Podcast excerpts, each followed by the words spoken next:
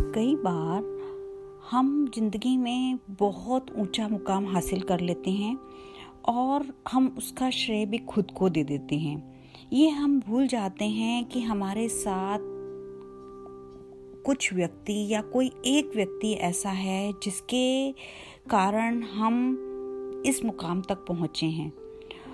उस व्यक्ति के कारण हमें इतनी खुशी मिल रही है या इतना सम्मान मिल रहा है, हमारे को प्रसिद्धि मिल रही है, या किसी ने उस समय हमें किस तरह की कोई फाइनेंशियल हेल्प की थी, या अपनी कोई ऐसी एनर्जी या उसने अपनी सिचुएशन की वो बंदा पावर में था, उसने उस तरह से हमको उस उस मुकाम से हमको एक स्पेशल बेनिफिट दिलवा दिया, या हम मतलब उसकी कई चीज़ें हैं कि उस, हम हम जो नाम हासिल कर लेते हैं, उसके अंदर हमारा कोई मैंटोर हमारा कोई गाइड रहा हो।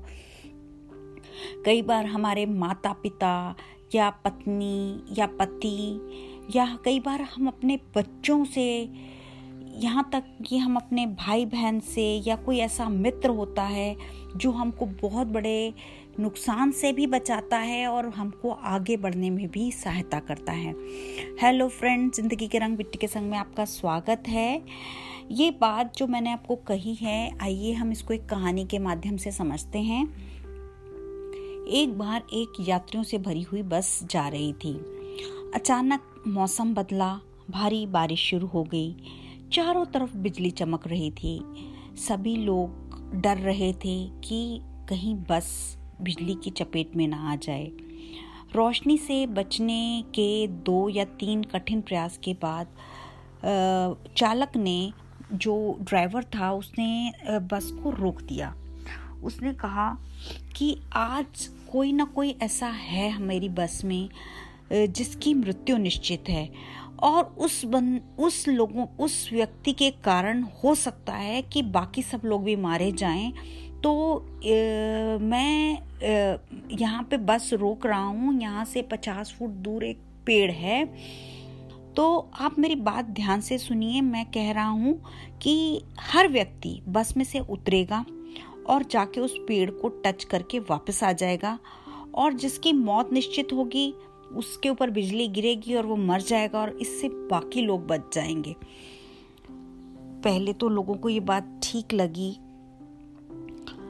लोगों का मन तो नहीं था, पर फिर सबने ये बात मान ली। उसने पहले व्यक्ति को जाने के लिए कहा और पेड़ को छूने को और वापस होने को कहा। वो बड़े ही अन इच्छा के साथ बस से उतरा, पेड़ को छुआ। वो प्रसन्न हो गया कि कुछ नहीं हुआ और वो जीवित था और वो आके बैठ गया। उसको देखकर ये क्रम चलता रहा। बाकी यात्री भी उतरता ए, हर यात्रियों ने भी यही किया। उतरते, जाके छू के पेड़ को आ जाते, उनको बड़ी राहत मिली कि कुछ भी नहीं हुआ। अब एक आखिरी यात्री की बारी आई। सब लोग उसे घूरने लगे। वो बहुत डर गया। उसका भी मन नहीं हो रहा था। वो बिल्कुल इच्छुक नहीं था जाने के लिए क्योंकि वो अकेला बचा था।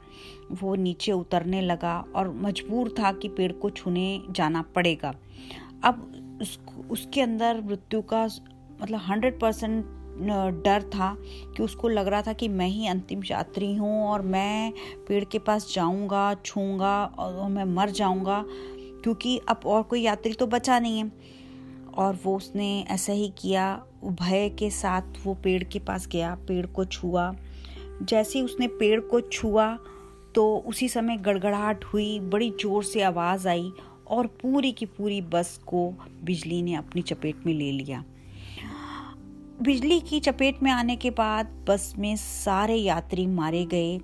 इस घटना से तो आपको मानना ही पड़ेगा या ये स्पष्ट हो गया कि उस एक व्यक्ति करके जो नीचे उतरा था, सिर्फ़ उसकी ही मृत्यु नहीं थी, बाकी सबकी मृत्यु निश्चित थी। उस एक व्यक्ति की उपस्थिति के कारण सब लोग सुरक्षित थे। जब तक वो बस में था, बस को कुछ नहीं हो सकता था क्योंकि उसकी मृत्यु नहीं आई थी। उसके उतरते ही सब लोग मौत की चपेट में आ गए।